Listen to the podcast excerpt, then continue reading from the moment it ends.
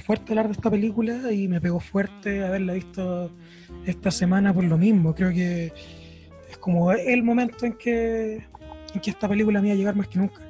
Me gusta la película, siento que la película me llega mucho en estos momentos. Todo este concepto, como te decía, de, de soltar, de asumir que a veces las cosas no son como, como te gustarían.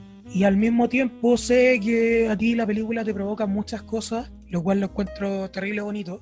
Y tenía especial interés en hacer este capítulo para escucharte a ti hablar de esta película en términos generales, porque cuando, nosotros entre nosotros hablamos de esta película, hablamos muy a la rápida. Quizás la primera vez en, que me hiciste verla la, hace años, ahondamos más en ella, pero pero sentía que me hacía falta escucharte a ti eh, desenvolverte con respecto a ella.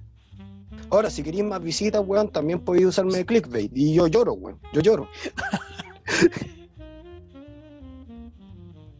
La película que elegiste en esta oportunidad fue 5 centímetros por segundo, dirigida y escrita por Makoto Shinkai y estrenada en el año 2007. ¿Por qué la elegiste? ¿Por qué es tu favorita? 5 eh, centímetros por segundo no es que sea mi película favorita, ¿cachai? Tengo varias películas que me gustan mucho y dependiendo en, la parte en la que estoy emocionalmente, son las películas que decido ver. Y este año, eh, este año por sobre todos los años anteriores, he visto más que nunca esta película. Me gusta de principio a fin.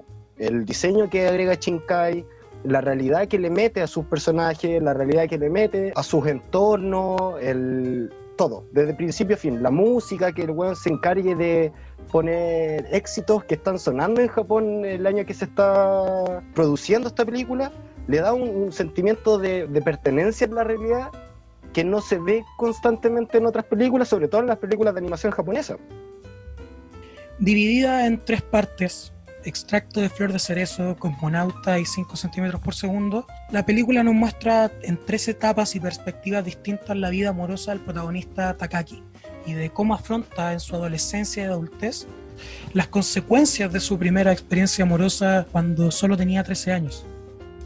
La primera parte de este primer acto, que la flor del cerezo elegido, te cuenta la historia de Takaki con su mejor amiga, Akari, cómo se conocieron, el, momento doloroso en donde Akari le cuenta a Takaki que se tiene que ir de la ciudad, te lo cuentan en un principio mediante carta. Eh, Akari ya se había ido de Tokio y ella le empieza a mandar cartas diciéndole, oye, estoy bien, y está llegando el otoño, está cayendo las hojas y todo esto. Y te muestran un Takaki que ya es más reticente, tiene, tiene algo que lo está afectando emocionalmente en un principio se lo ve con amigos, está en taller de fútbol y cosas así, y él te eh, comienza a comentar que está preparando un viaje para ir a ver a Akari. En determinado momento, y ella, está viviendo, es como si Takaki viviese en Santiago y ella se hubiese ido a Rancagua. Entonces, eh, Takaki tiene que tomar el tren, 20 combinaciones, hacia el lugar donde vive Akari. En vez de lluvia, cae nieve ¿cachai? Las vías del tren están atestadas en nieve, no avanzan, se supone que se iban a juntar a las 7 de la tarde y él a las 9 recién está tomando la última combinación. Eh, se ve desolado, se ve hecho bolsa el pobre cabro. Te muestran mientras está esperando una de los trenes una carta que él había estado escrito y te cuenta que llevaba dos semanas escribiendo una carta con todas las cosas que le quería decir a Akari. Y por azares de la vida, mientras estaba comprando una bebida en una máquina expendedora, esta carta se vuela. Y ahí vemos a Takeki ya en la mismísima mierda misma. No, no, hay vuelta atrás. Está desolado completamente. Lo único que dice es, por favor, Akari, no me sigas esperando. Espero que te hayas devuelto a la casa y espero que en el momento en que yo me baje no haya nadie. Eso para mí personalmente representa a, a la perfección la soledad en la que se está sintiendo eh, el protagonista sin la persona que lo había acompañado durante, ¿cuánto? Ocho años, que había sido su mejor amiga, su, eh, su confidente, compañera, y de quien se había terminado enamorando. El momento en que Takaki se baja del, de este último tren y ve a Kari eh, sentada en medio de la estación, al lado de como un calefactor que ponen los japoneses en el campo, lloran, ambos. Se abrazan, lloran, comienzan a comer Akari antes de haberse ido, cuando estaban muy chicos y se habían conocido, cuando recién se habían conocido, ella le dice que eh, las flores del celeso caen a 5 centímetros por segundo y que le gustaría poder vivir otra primavera junto a Takaki y ver de nuevo las flores caer de los árboles. En las cartas, Akari le dice que al lado de su casa hay un cerezo enorme y que para ella sería un sueño poder ver las flores caer junto a él. Pero Takaki llega en invierno, no, el cerezo no tiene flores. Se ponen al borde del árbol, se toman las manos y Takaki empieza a relatar todo lo que sentía, que para él esos cinco segundos de haberse tomado en las manos era la felicidad infinita, que le encantaría poder guardarse ese, guardarse en ese instante para el resto de sus días. Terminan besándose y de nuevo, lo mismo que los labios de Akari junto a los labios de él era lo más hermoso que había sentido. Que también le gustaría haberse quedado suspendido en el tiempo para no tener que separarse nunca más, porque ambos saben que esa relación acaba ahí.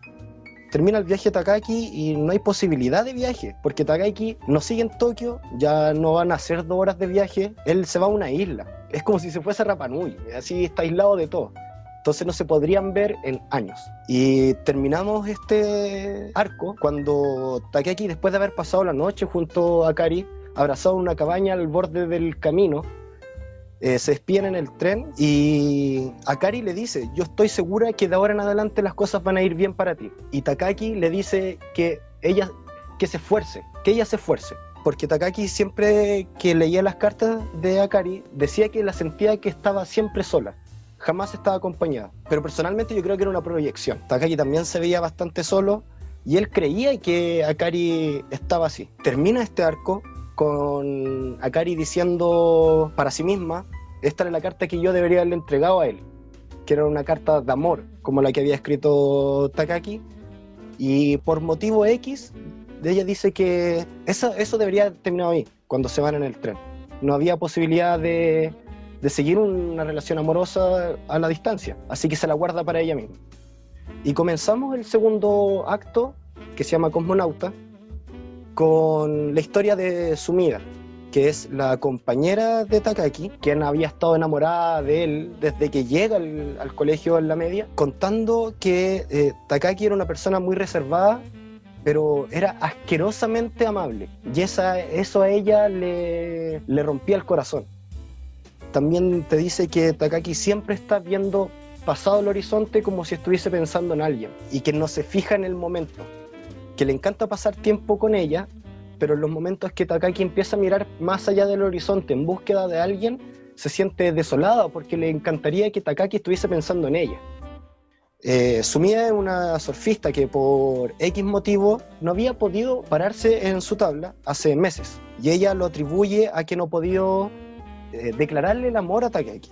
Entonces, en este arco vemos como Sumida, pese a todo lo que te está diciendo, busca la manera de poder declararle el amor que ha tenido por este personaje. Entre medio de todo esto también te muestran escenas de Takaki eh, escribiendo mensajes de texto que no le envía jamás a nadie. Lo vemos sentado en un medio de una pradera pensando en el infinito básicamente y te muestran parte de lo que él se imagina o de su mundo onírico. Él se ve parado al lado de una niña que está sentada en el, en el pasto sin rostro. Él sin rostro, hasta que lo ilumina una luz gigante y se da cuenta que es Akari, a quien había estado esperando durante todo este tiempo. Eh, sumida, eh, pese a todo esto, a lo e, ella sabe que Takaki no, no, tiene un interés amoroso con ella. Siempre lo espera cuando se van a sus casas y se van juntos en, en motocicleta. Y en una de estas ocasiones ven pasar a un camión en donde llevaban partes para un programa espacial. Y cuando Sumida le dice, eh, oye, el camión está avanzando a 5 kilómetros por hora, Takaki tiene así como un flashback de, de todo. Se sonríe y siguen con una conversación. Pucha, una vez más, eh, Sumida lo espera para que se vayan junto a casa y en, este, en esta ocasión la moto de Sumida se rompe, no puede, y Takaki le dice, oye, llévate mi moto y después pasa a buscar la moto eh, con alguien de tu familia. Y Sumida le dice que no, que no se preocupe, que se van caminando. Entonces Takaki le dice, ya, ¿sabéis qué? Vámonos caminando los dos. Y ese era el día en que Sumida se iba a declarar. Sumida se pone a llorar porque dice que tanta amabilidad en una misma persona es abrumadora, que no puede con tanto. Por favor, detente porque voy a seguir estando enamorada de ti si, me sigues, si te sigues comportando así conmigo. Sumi al final no puede declararle el amor a Takaki por esto mismo, siente que es demasiado amable para ser una persona real. Pero eh, sí asume que ella no, no, como no va a poder hacerlo, enfocarse en otras cosas. Sumía no tiene idea de lo que va a hacer en el futuro, tiene problemas con, con el ver más allá de, del mañana. Y Takaki le dice, oye, ¿sabéis qué? A mí me pasó lo mismo, no tengo idea qué va a pasar mañana, no tengo idea de qué es lo que a hacer de mi vida. Con eso Sumida dice, somos iguales. Y en el momento que dice que somos iguales y están en la paridad y no lo está mirando hacia arriba, ella puede enfocarse de nuevo en las otras cosas, que era el surf. Logra tomar su ola, hay una escena hermosa donde te muestran a Takaki por una parte y Sumida remontando una ola gigante, celebrando, y la hermana viéndola desde la orilla de la playa. Y así termina Cosmonauta, con Sumida, no, no declarándole su amor, pero sí tomando las riendas de su vida en otro aspecto. Y cambiamos a 5 centímetros por segundo, donde ya vemos a Takaki adulto, una vida corporativa, él se dedica al diseño gráfico y te muestran un personaje que es Risa. Risa ya había tenido una relación con Takaki durante tres años en su adultez y te dice que Takaki siempre estuvo ausente, básicamente, siempre estuvo esperando algo más que ella sabía que no le podía dar. Ella sabía que no era la persona a quien Takaki estaba esperando, estaba buscando o quien quería, en verdad. También vemos a Takaki en su departamento y hay muchos pequeños detalles que te dan a mostrar la vida que está viviendo Takaki. Todo lo que vemos en los departamentos es cerveza, cigarros y trabajo. Es lo único que se ve de Takaki, aparte del desorden asqueroso que tienen en su departamento él se vuelve a trabajar a Tokio, muy cerca de donde vivía en su infancia, y vemos a Takaki cruzando una línea de tren y se junta con alguien, con una mujer a quien no se le ve el rostro, y en el momento en que él se va a dar vuelta, dice, en ese momento me hubiese encantado que esa persona se diese vuelta y me esperase para poder, para que me mirara a los ojos. Y pasan dos trenes pasan dos trenes, no termina nunca, no termina nunca, y te empieza a contar la historia de Takaki. Takaki te dice, llevo años metido en un trabajo que no me motiva, llevo años sin poder eh, establecer relaciones personales porque no me interesa, no son la persona en la que estoy buscando, pero llegó un momento en mi vida en que ya no sé lo que busco, olvidé a quién busco o qué es lo que busco para ser feliz. Y ahí cambiamos de nuevo a Risa. Ahí te explico por qué Risa habían terminado y por qué habían terminado tan mal. Risa te cuenta que ella sigue enamorada de Takaki, que sigue preocupada de él, pero no quiere ser invasiva. Siente miedo de lo que podría llegar a ser de Takaki, pero no quiere llegar a molestarlo o incomodarlo o que básicamente la termina odiando. No, ella dice que no podría perdonarse que Takaki la odie. Y hasta que un momento Takaki dice, ¿sabéis qué? No aguanto más esta basura renuncia a su trabajo, empieza a trabajar de forma independiente en, su casa. Bueno, e, e, eso es básicamente el final de la película. Vemos a Takaki ya resuelto, diciendo, oye, ¿sabéis qué? Lo que voy a seguir, seguir haciendo con mi vida no es un trabajo corporativo, es voy a hacer lo que yo quiero hacer.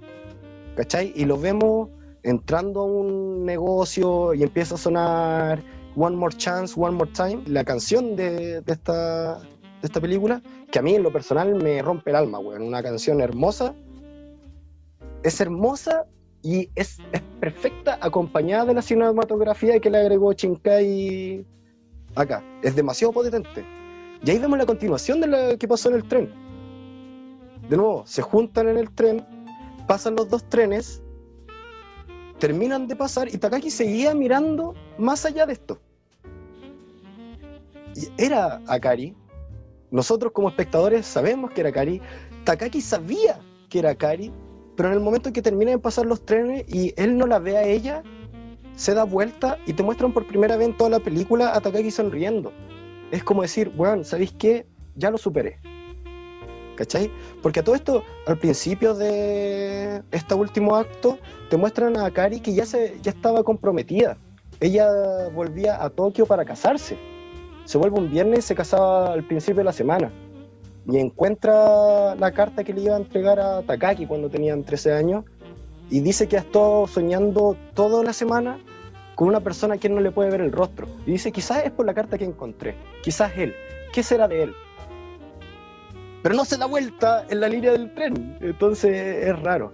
Es, esa, es, como el resumen que te puedo dar de la película. Ahora, ¿por qué a mí me, me gusta tanto, me afecta tanto? Es porque yo no lo veo con que sea... No creo que toque un tema netamente amoroso. Para mí son las cosas que no puedes asumir que pasaron por, por azares de la vida y esos actos hacen que no puedas seguir avanzando en el resto de los aspectos. ¿Cachai? Te quedáis pegado con algo y ese algo que no pudiste completar hace años te mantiene en, estado de inercia, que seguía haciendo las cosas porque sí, ¿no? Y eh, yo creo que eh, eso es lo, lo, que trata la película al final, es poder dejar de las cosas libres y que pasen nomás, y que no te siguen cagando la vida porque te pasó, no sé, weón, te cambiaste casa, o no sé. ¿Te acuerdas de la primera vez que la viste? ¿Y qué sensaciones te dejó en ese momento, a diferencia de quizás las que, las que tienes ahora? Quizás también tuviste una sensación durante el tiempo entre los procesos de la primera y la última vez. Sí, no, obviamente. Obviamente. Yo creo que toda película, eh, todo tiene segunda lectura, ¿cachai? Y todo depende del, del estado de ánimo o cómo te encuentres tú con la vida en el momento en que ves las cosas. La primera vez que yo la vi fue como en el 2009 y la vi con una amiga. Ella había tenido un que ver amoroso y toda la cuestión. Lloramos porque ambos creíamos que era solamente de eso. Y ahí se transformó en una de mis películas de animación favoritas. ¿Cachai? Es de las películas que yo veo por lo menos tres veces al año. Y cada vez que la veía, cada vez que me pasaba algo, eh, le veía un significado diferente. Después la vi cuando estuve viviendo con mi abuelo, cuando abandoné la universidad, cuando me fui de Chile, cuando me cambié de carrera, ¿cachai? Y para mí eso que, eso que te digo yo, que es lo que te va reteniendo para hacer otras cosas, siempre es diferente. Cada vez que la veo hay algo que me retiene diferente al anterior. Como te digo, al principio fue el, eh, estar viviendo en una casa donde no me gusta, estar haciendo algo que no me gusta, y eso me frenaba para hacer otras cosas. Y ahora es la muerte de mi viejo, pues, ¿cachai? También la muerte de mi viejo me ha frenado más que la cresta en hacer el resto de las cosas que me gustan. Y siento que esta, esta película me da como un empujoncito a decir, ya pues Julio, para de llorar, ya sé la que quería hacer. Quizás el punto más cuestionado de la película ha sido la manera en que fueron desarrollados los personajes. Y según tengo entendido, esa fue la razón por la que posteriormente se lanzó una adaptación a manga, donde se desarrollaba mejor este punto que los 63 minutos originales de la película. En la película como tal podemos ver que la parte final, que sería 5 centímetros por segundo, eh, queda bastante la interpretación porque está la música de fondo y demuestran en escenas, en tomas muy cortitas, lo que pasó durante ese tiempo, lo que pasó en este momento. Y según tengo entendido, yo no he leído el manga, según tengo entendido, ahí es donde mejor se desarrollan estas cosas. No sé si tú lo leíste, si, si sientes que logran esa mejora o ese, o ese llenar el cuestionamiento que se le había puesto por la crítica que había alabado todo el resto de la película, pero el desarrollo de los personajes les costaba un poco más débil.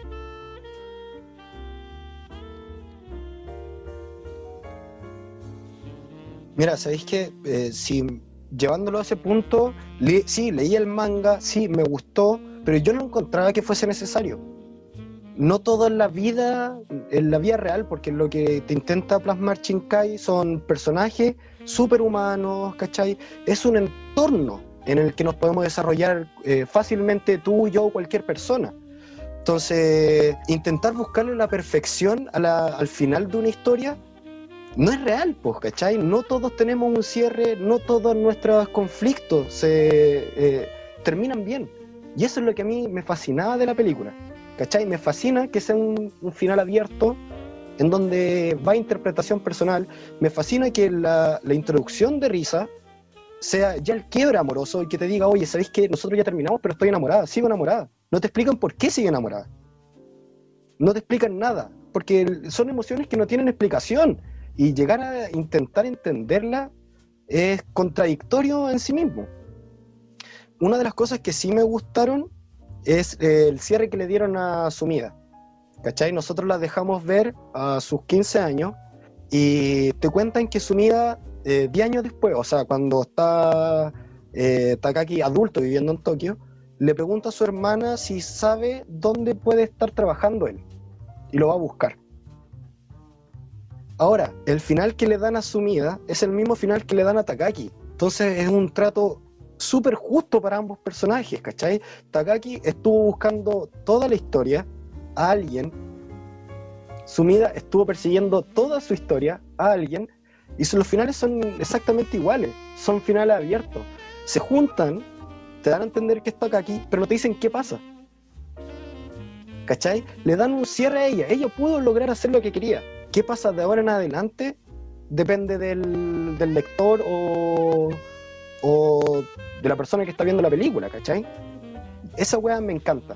Y es lo que pasa con las películas en general de Shinkai, que si bien en su mayoría tratan un tema fantástico llevado a la realidad, 5 centímetros por segundo fue la primera película que el buen hizo donde es todo completamente realidad. No hay, no hay viaje en el tiempo, no hay teletransportaciones, no hay alguien que pueda controlar el clima, ¿cachai? Son personas completamente normales, imperfectas, que tienen problemas y que no saben cómo solucionarlos, como todos. De hecho, eso mismo que mencionabas es una de las cosas más destacables de 5 centímetros por segundo. Y es que rompe con este cliché establecido por gran parte del cine sobre el amor no correspondido, mostrándonos en concreto eh, en Cosmonauta una visión bastante realista y sentimental de ello. O sea, en, en su conjunto te muestran un, un tipo de amor no correspondido súper correcto, ¿cachai? Eh, desde un principio, eh, desde el acto 1, si bien es un amor correspondido, ninguno de los dos tiene el valor suficiente como para demostrárselo. Y por azares de la vida, ella tiene que irse, ¿cachai? No es que hayan querido romper relaciones y terminan mal. Ella, por azares, se va y él sigue... Es, es inevitable que él siga sintiendo lo mismo por ella es imposible, es humanamente imposible decir, oye, ¿sabéis qué? Voy a dejar de ser humano, voy a dejar de ser persona, voy a arrancarme los sentimientos que siento porque ya ahora es imposible. No, pues hay una etapa de curación.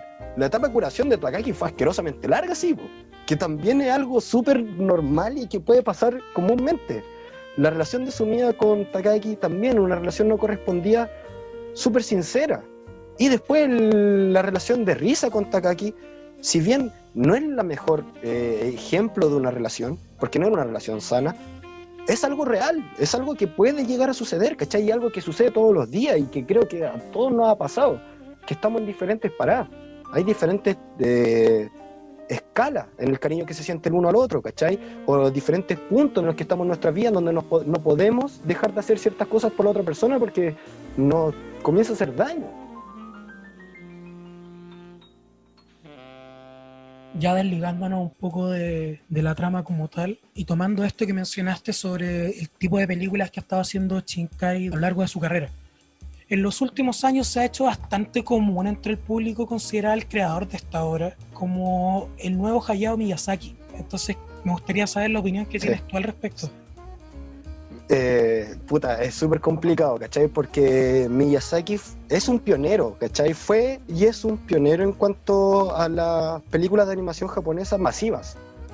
No fue el primero que hizo películas de animación japonesa, pero sí fue el que lo llevó al, a la cultura pop, básicamente, ¿cachai? Con películas como Mi vecino Totoro, con películas como, como El viaje Chihiro, y todas, ¿cachai? Hasta Ponyo, que fue la última vez, la última que vi de Miyazaki.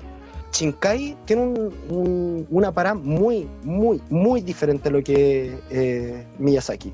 Miyazaki hace fábulas, básicamente. ¿Cachai? Son historias ultra fantásticas, con una enseñanza o con una, un, aprendizaje moral dentro de eso. Salvemos el bosque, los animales también tienen, no dejemos afuera a las personas que son diferentes, ¿cachai? Lo que me gusta de Shinkai en, la narrativa de sus películas es que toca cosas fantásticas llevadas al, a la realidad. Para mí es la mezcla perfecta en el mundo que vivimos con las cosas fantásticas. Por ejemplo, en Kimi no Nawa. puta, hay viaje en el tiempo. Hay personas que viajan en el tiempo, hay, en un momento hay fantasmas, ¿cachai? Pero todo te, hace, todo te hace ver que es un mundo real, es la tierra en la que vivimos. Son imágenes que tú podéis buscar en Google Street y las mismas, las mismas estaciones de metro, las escaleras por las que suben, están ahí, existen. Y eso es una de las weas que yo aprecio demasiado de Shinkai. El tipo en su proceso creativo empieza a tomar fotos de las locaciones en las que él quiere. Está viviendo por un par de meses las locaciones que él quiere plasmar en su obra. Y lleva la realidad a la fantasía. Y es algo que no, no se ve en, otro tipo. No se ve en otro, otras películas, otras animaciones japonesas. Es muy extraño. A, mí me fascina, todo lo que hace Shinkai, desde la música, que ahora Wings, grande Wings, en las últimas dos películas, la banda sonora, y anteriormente con canciones que sí estaban sonando en las radios de Japón en el momento de la producción. Pues. Son detalles que pueden parecer muy mínimos, pero sí te llevan a la perfección la sensación de realidad. Eh, me gusta más Shinkai que Miyazaki.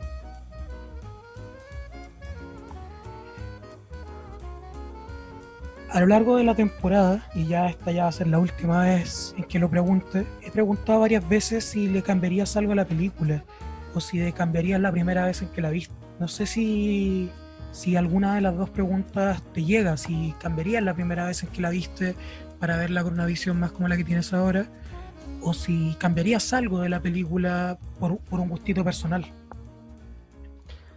No, bueno, yo no, ni cagando en el momento en que veo la película en el 2009 con el pensamiento que tengo ahora, me mato. Me mato, una cuestión que me hubiese roto, me hubiese hecho trizas, ¿cachai?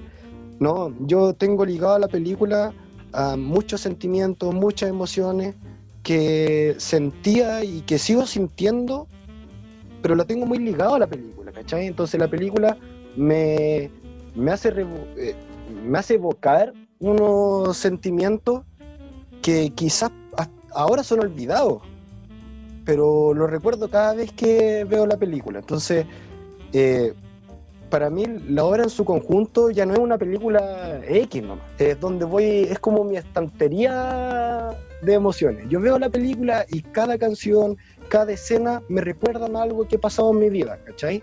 Entonces, en lo personal, esta película para mí es perfecta, en su imperfección claramente es una película imperfecta, no encuentro que haya una película perfecta, pero sus imperfecciones me hacen eh, sentir cosas que otras obras, eh, tanto audiovisuales como musicales, arte, no me hacen sentir. Entonces no, no cambiaría nada de la película ni si la podría ver de nuevo.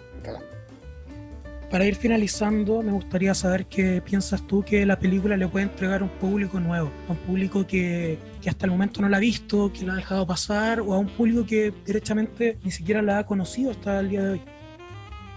Eh, si alguien no ha visto 5 centímetros por segundo, le digo exactamente lo que te dije a ti cuando te presenté la película.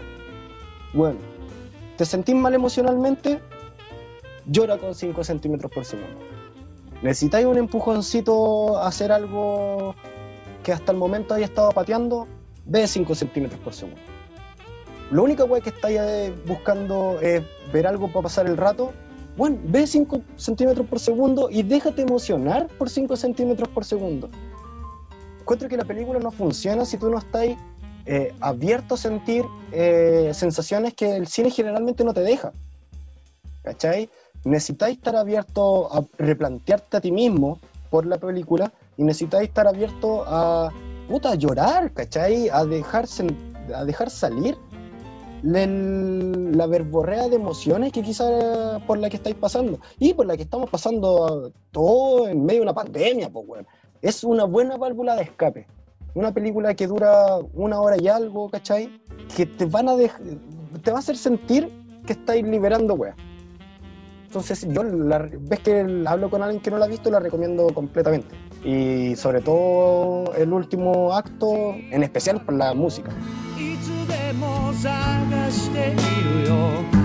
どっかに君の姿を交差点でも夢の中でもこんなとこにいるはずもないのに奇跡がもしも起こるなら今すぐ君に見せたい新しい朝これからの僕言えなかった好きという